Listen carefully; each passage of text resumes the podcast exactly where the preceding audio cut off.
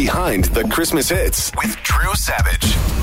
What song had the longest journey ever to become number one?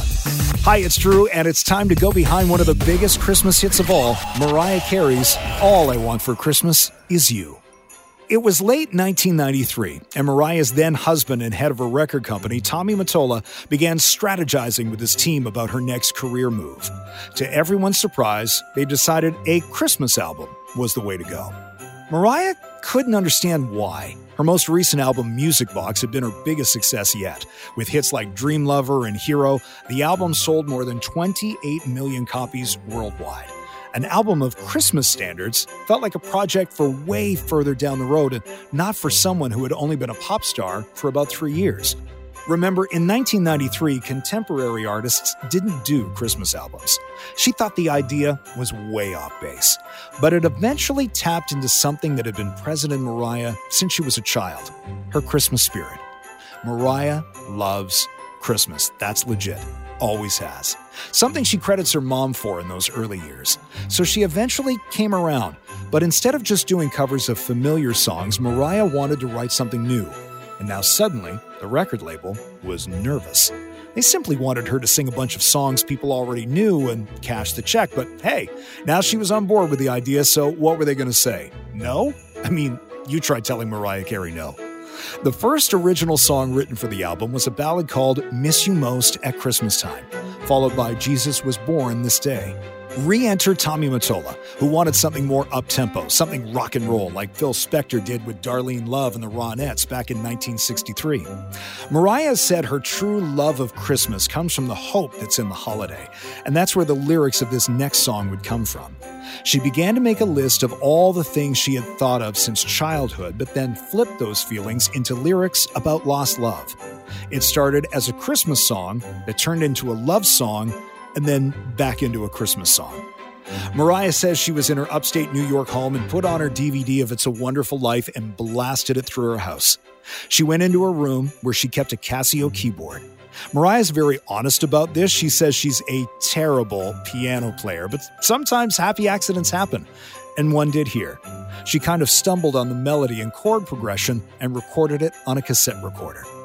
Now, Mariah's account of how the song was written differs from her former songwriting partner, Walter Afanasieff. They had worked together on every album of hers to this point in her career. Mariah told Entertainment Weekly that when she brought the song to Walter, she had already written most of it.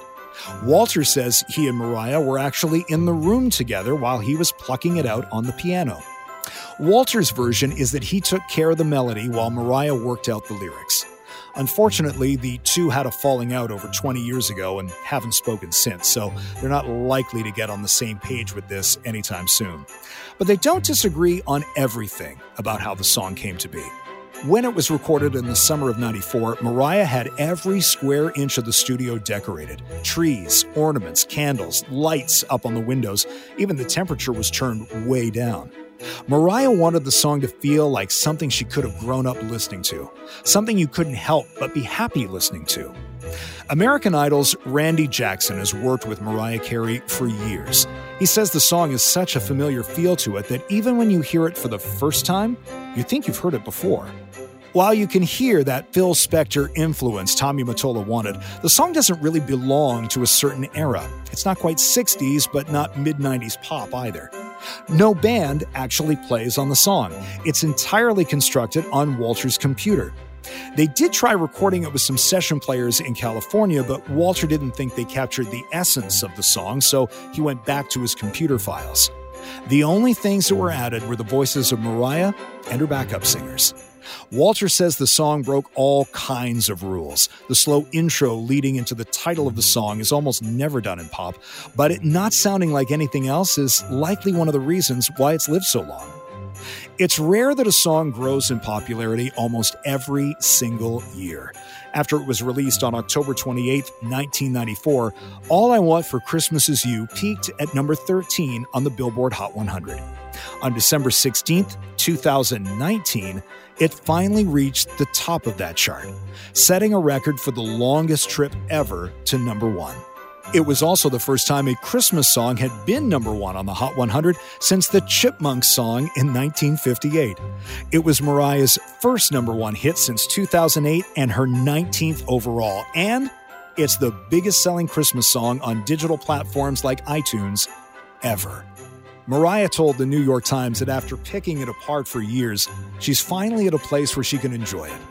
As for Walter, despite the falling out with Mariah, he pinches himself every year when the song becomes a hit all over again. Quote, My ex wives, my children, and my grandchildren are enjoying a lot of nice things because of that song. Whose version of who wrote what and where is closer to the truth, or is the truth somewhere in the middle? It probably doesn't matter.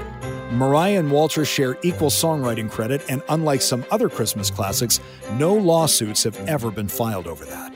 Mariah calls co writing this song one of her greatest achievements, and that's not hyperbole.